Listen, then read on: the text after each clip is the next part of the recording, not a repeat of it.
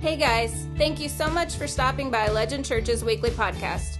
Just a quick reminder you can check us out at legendchurch.com, find us on Facebook and Instagram, and Sunday mornings in Madisonville. But hey, without further ado, set the cruise control, start Matt run, or grab a drink, and let's talk about all things Jesus.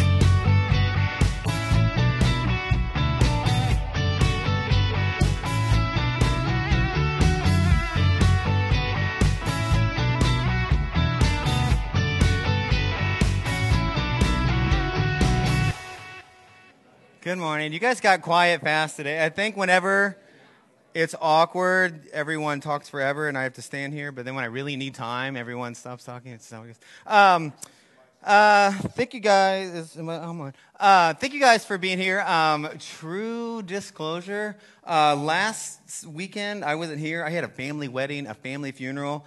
And Wednesday, when I got back, I was like, I'm still really tired. I'm really exhausted. So I'm going to fake some energy right now and just pretend like I am a okay. Um, but uh, I do that every day. Um, there's this verse that popped into my head uh, out of Philippians that I, uh, for some reason, this week just stuck with me all this week. And uh, it says, In this I'm confident that he who began a good work in us is still working. That's sort of my version of it. But I just love that idea of he who began a good work in me, which I really like that. Um, uh, who, show of hands, who was raised in the church or in like maybe religion, any sort of system? Uh, now, uh, that's, that's, that's majority. Um, uh, who has felt like they either have or maybe are currently um, for lack of a better term, like deconstructing some of what they had to reconcile with what they think now. Is anyone in that camp? Um, yeah, yeah.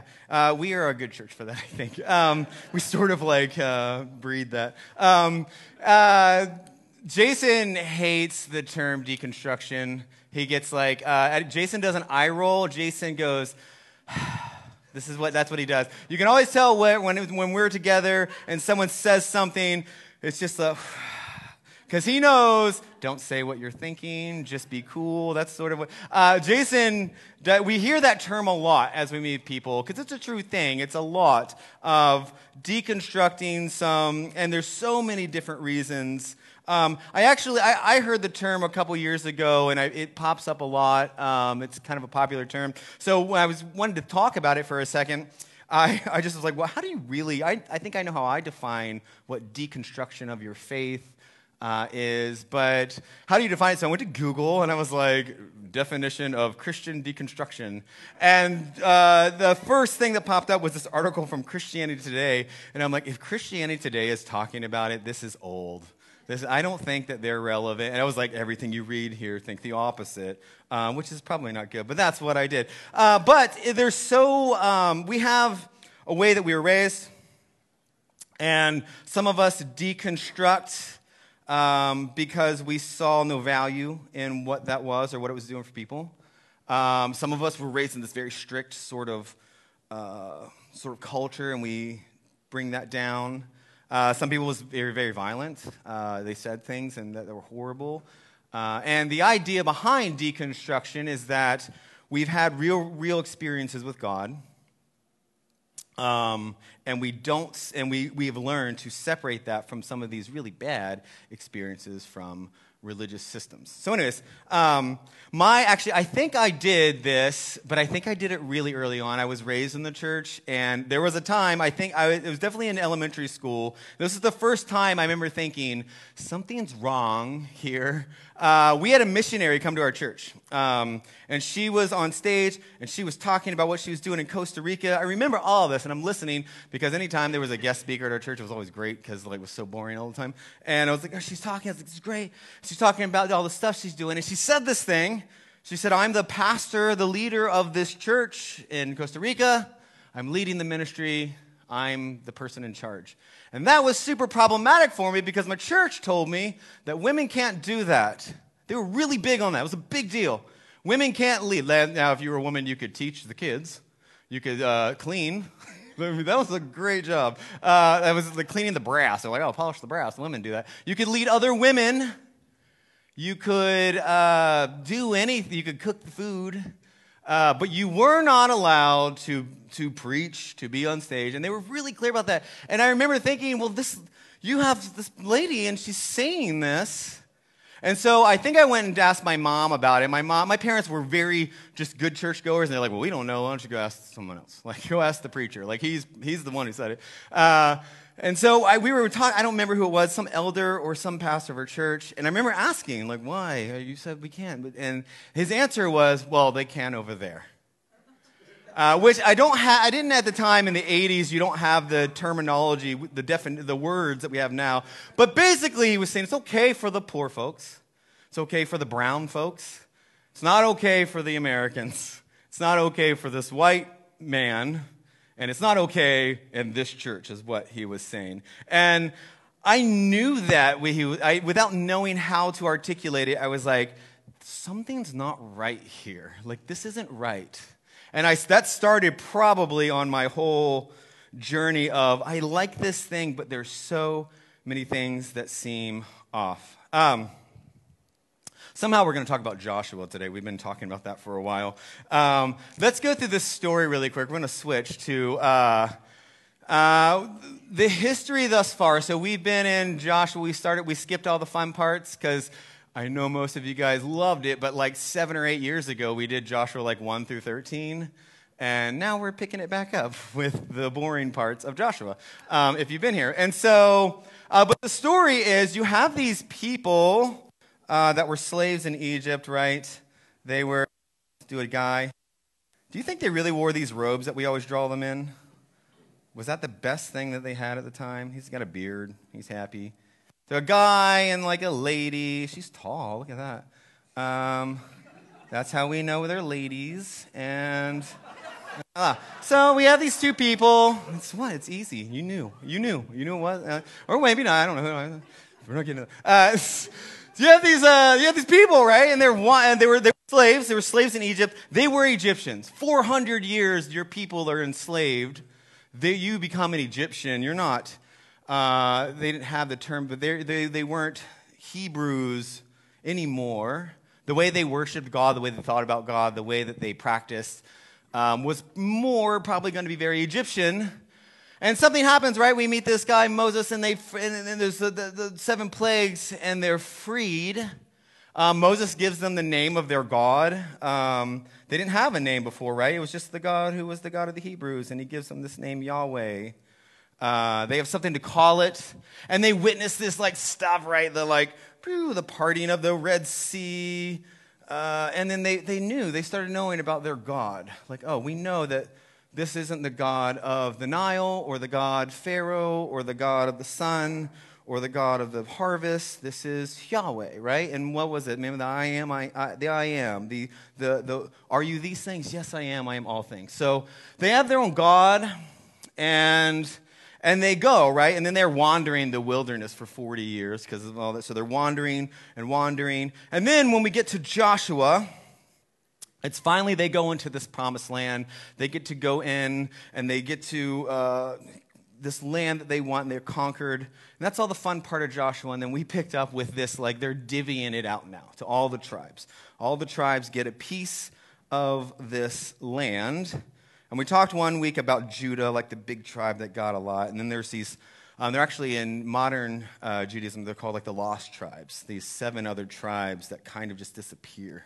Um, but, so that happens. They go, these seven tribes don't really grab their land. They sort of try, and most of it doesn't work out. But then we have, uh, if you, the next book is this book of Judges, where they they just aren't doing it. Because the idea the idea behind this whole promised land thing, and we've talked about this in the last couple of weeks, is that God, Yahweh, was supposed to be seen in this, these two people. The people, or not these two people, but Hebrews. They were, he was like, okay, you're going to be my people, which means you are going to be, when people look at you, because what? When I look at the golden calf, I think of Baal. And when I look at the Asherah poles, I think of Asherah, the god, or the statue of Dagon. Like, every God had these things, and we see these little relics, and we know that's the God. And the God of the Hebrews said, Hey, I don't do that because I want them, when they see you, they see me. You're the idol. You're the idol. When they see you, they should see love. They should see acceptance. They should see a different way to treat women, slaves, orphans, widows. They should see a way to invite the foreigner. They should see this different sort of world where we don't do child sacrifice and we don't have to mutilate ourselves and we don't have to. It's a different God, right? This is, and, and you go into this promised land, you're supposed to be that. And then, man, it's going to be awesome because people are going to see you and then they're going to see, uh, man, the God, right? It's going to be great. And they don't. They really mess that up and Judges, that's what's happening. I mean, I don't even know what my home church did with Deborah and Judges, like the prophetess, who that whole story is about women uh, doing what the men can't, but you guys cannot speak at church there. It was bad. I think they're still like that. I don't know. I haven't been there. Um, shame, shame. Um, the, uh, but anyway, so that's what they were supposed to be. And they just, they just messed it up. And so eventually they actually do build a literal like house for God. So they build this house, and this house, which would be like the temple, would be where, instead of it being here, this is where God lived. We, we built a house where God lives. Um, and this is, uh, I mean, there's cool things. There's David and Solomon, and that doesn't last long. They just utterly botched the whole project. And eventually the prophets come and they're like, hey, something bad's coming. And it happens, right? They just, Babylon and Persia come and just burn it to the ground burn it to the ground. There's nothing left. This thing that represented God, where God lived, where our people, it is just toast. It's gone. They come and then they take all the people, right? All the people that are still alive, all the Hebrews, and it's called the Great Diaspora, where they just, just drop them off in different places. But hey, you're part of them now. You're, you're part of this world. And a lot of them go to Babylon, and it's gone. Like, right? This is, uh, this is done. We defeated these people who came from the desert into the, the Canaan lands. Um, they built something, it was cool for a second, but they're done. Uh, so if this is deconstruction at its finest, right? Like, man, everything we thought we knew, all the systems that we had built, man, they became war traders, they became child sacrificers, they became all the things they weren't supposed to be. Um, and it burnt to the ground, and they, and they were left with just, hey, this is done. This God's dead. It didn't help out. It didn't do anything. Um, and so then we, got, we get to the, the book of Daniel, where you have a few people in Babylon, Shadrach, Meshach, Abednego, if you remember that story, and Daniel, who sort of remember. They sort of remember, man, there was something there. There was something that God did. There was these signs and wonders and other things. We messed it up. We built this, we built something, some system that didn't work. Uh, but there was something and it survives. It survives this Babylonian exile to where they go back and they rebuild, and they start doing that later. Uh, and they build the second temple. Actually, just fun fact um, when we went to Israel, we went to the Temple Mounds. I asked Dr. Zeese, who was here last week, I was like, hey, is there anything left from this first temple? And he's like, oh, yeah, sure, follow me. And I'm looking up at this giant thing. There's wailing walls and all this other stuff. I was like, yeah, where's it at? Where's it at? And he takes me down, down, down. He's like, there's a step. There's a step like way down here. He's like, this step dates back to that time. So he's like, maybe this step. And that's all that was left of that first temple.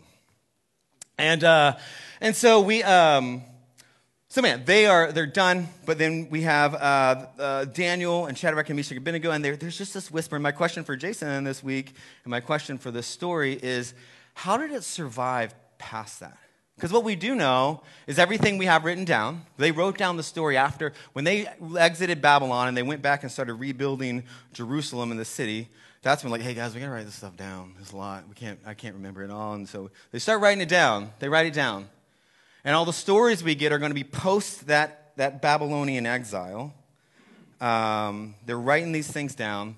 And my question was, how did it survive? How did it get there? Um, and so that's sort of a question I have. But what survived was their laws, which seemed important. Um, I wish they weren't all L's, but they are. lineage, that's not some cool pastor trick, it just is. Their lineage, like they still knew that who they were and what they were part of, even though it definitely has nothing to do with DNA and race as much as just who they are. Um, and then their language their language survived. Like Hebrew should have been done then. Man, these people were destroyed. They've been cast out, and we shouldn't have this language anymore. Jason had a really cool tie in with the language, and I took three semesters of Greek, and Greek was easy, and I loved Greek. I took one class of Hebrew tools, and I was like, yeah, I'm, I do not even understand squiggly lines. And so he had something really cool about Hebrew, but I was like, I can't remember what you said, so I am not doing that. Um, yeah, that sounds like smart people stuff. Um, but so these things survived, and how? So let's, let's, let's leave that there for a second uh, and talk about I mean, where this fits in with what I consider my or modern or our deconstruction of something very similar. I think our, our stories are, when I read the story in Joshua, I'm like, this is exactly what we're going through, and probably always have. It's not new, it's a cycle, right?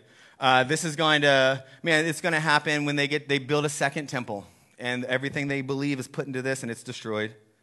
Um, the church is built, and the church, man, by the time you get to the letters of Paul, man, they're already getting it wrong. They're, they're, they put, they built a system that's not, Jesus is not the things he's saying that we're supposed to be, and they, they have to rip that down. And you get all, you get, it happens through Catholicism, and it happens in the Restoration and the Reformation, and all these movements of where we've built something that wasn't, that doesn't seem right. There's something off about that and it has to bring come down. And, th- and we're definitely experiencing that, mainly on a lot of personal levels. I think in our, our modern time. But um, uh, one thing I do think is uh, once you've heard one person's deconstruction story, you've just heard one person's. We all have a different story. Um, my second time that I started noticing that my church was weird, I've told this story before, but it's kind of like my favorite story. Um, I was a junior in high school and I was at church camp church camp, I don't know if you've ever been to church camp, but it is a wild ride. And, uh, and um, not really. Um, but Friday nights, they're like the, there's, they do a fire, a big bonfire. And Friday nights, like if they haven't gotten you that week, that's the night they're trying to get you. Like they, they need you to rededicate or whatever it is you do. And, um, and so there's a big play, there's a little production around the fire. And it's these two girls, Jennifer and Jessica, and they're walking to judgment. And Jesus is sitting there on the throne, and he looks at Jessica and he says, I know you. Go on in. And she starts walking stage right, and we're like, oh, okay. And then Jennifer goes to follow Jessica, but he says, whoa. He's like, Jennifer, I don't know you. And she's like, What? What? And she starts screaming. And out of the literal darkness, there's people dressed like Dementors, and they like start dragging Jennifer, and she's screaming, like, no! And she's screaming at Jessica, and she's going, why didn't you tell me? And Jessica's over here in heaven, I think, going, I'm sorry, why didn't I tell you? And they're like, and it keeps going until she's drugged off, and like, and I remember sitting there as a junior, and I just go, yeah, but I still get in, right? I still get in. Sorry I didn't tell my friends. I should have. What, what? But I still get to, she got to go in the good place still. She, I was like, well, it's not that important then, right? Like, uh, and I remember thinking at that moment, something is off. This isn't, this isn't it. This isn't it. Uh, and I didn't know what it was. And then, uh, so, it, but that made me, like, I started getting into, like, well, what am I doing with this whole church thing? And so then my senior year, we had this youth pastor who was like, and uh, you know how youth pastors are, they're horrible. Um, and he was really into this thing called apologetics. And apologetics, uh, something that had been around, it's been around for a long time, but it's the defense of the faith, is what it is. And it's this very evangelical Christian sort of that's not definitely evangelical, but it's this very Christian practice of how we defend the faith against other smart people, right? So uh, it would be, and it's all this stuff. I got really into. There's a book called Evidence That Demands a Verdict by Joshua McDowell, and one called Letters to a Skeptic, where this guy's writing, and it's all this like smart things uh, about like why you should believe, and it's uh, documents and facts. It's it's definitely not for me, but I thought it was for a year. I was like, okay, I'm going to do all this stuff. And so I, I, learned all these things about how to defend the faith, as if it needed me. And um, uh, I went to school, and there was this guy who was kind of a friend, and he was not in. And I'm, I'm using, I'm using all the stuff. So I went and I engaged in a conversation. I was like, "Well, did you know?" Blah blah blah blah blah blah blah.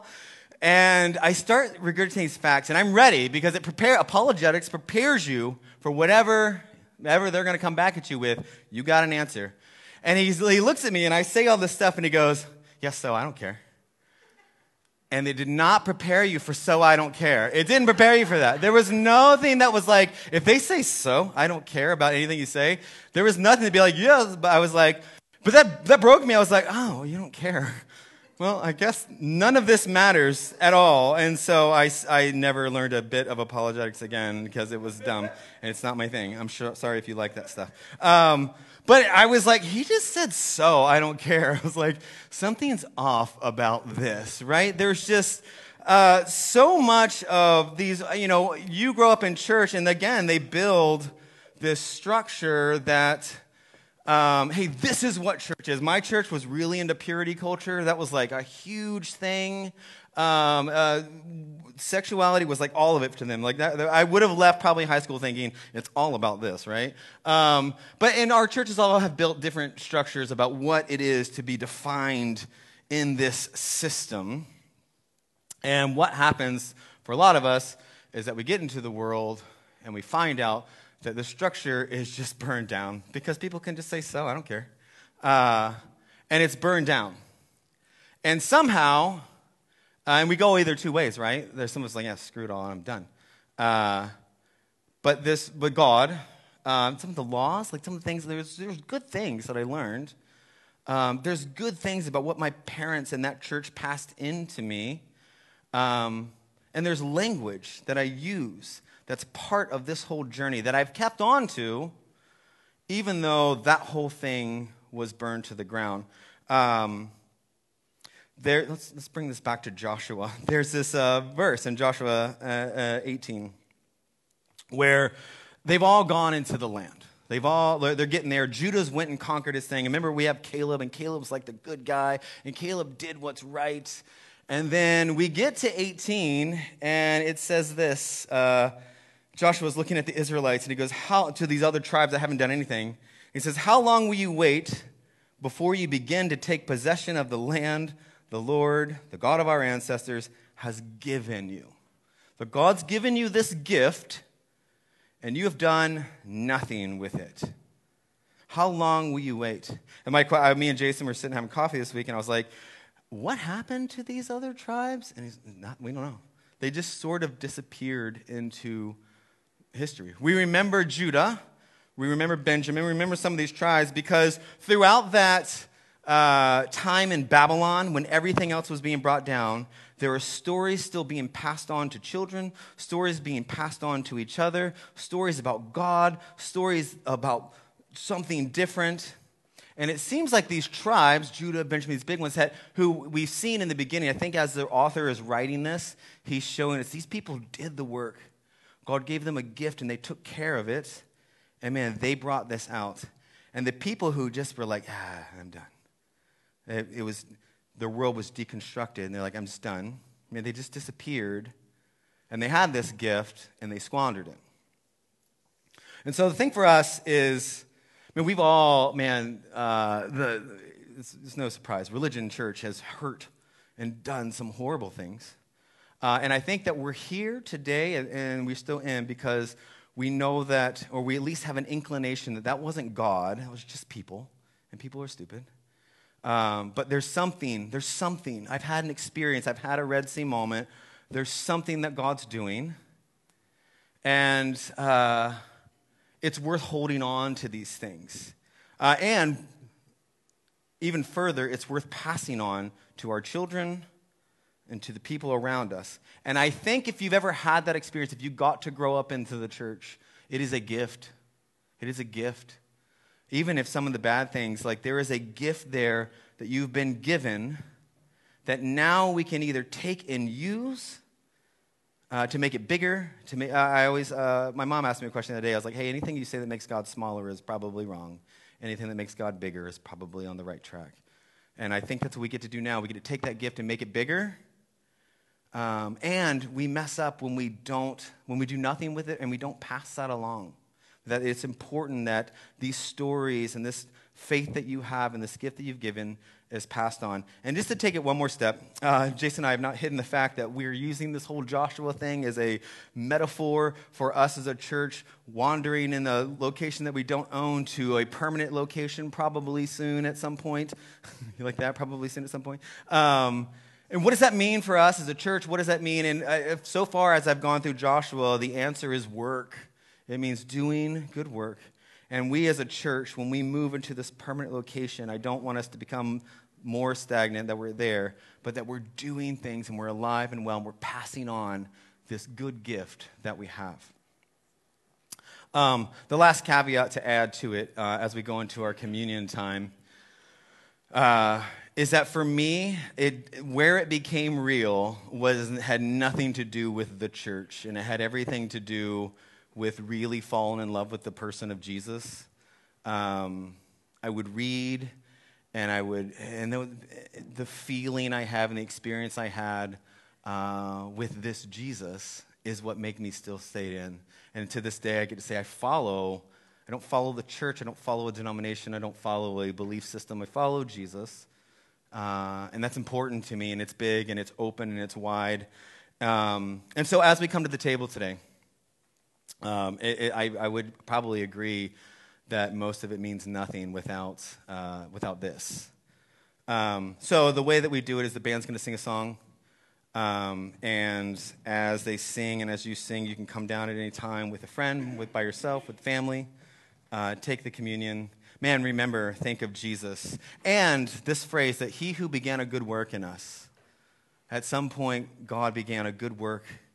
And my, my goal and my job still, all of us, is to see that good work out. Um, I'm going to pray, and we're done. God, thank you for. Uh, thank you for uh, allowing us to take stories in the scriptures and play with them and attach them to our world. Uh, Lord, I am I, I, I apologize for the um, hard things the church has done to people in the past, to women, to uh, man, my my gay friends uh, to people who have had affairs and people who have messed up and people who have uh, done drugs and drank too much where our churches say so horrible things about people or people who um, have gotten caught and didn't and, and they're persecuted for who they are uh, man the church has done some horrible things and i know that you weep with that uh, lord my prayer is that we are not that and that uh, we get to say we're not going to leave the work of the church to those kind of people, and we're going to do it ourselves, and we're going to do it the way that you want us to do it. And I hope that we don't leave those scars. But Lord, be with us as we don't just deconstruct, but we reconstruct, that we build new, uh, that we uh, make, redefine old terms, uh, and redefine Jesus for people all the time. In Jesus' name I pray. Amen.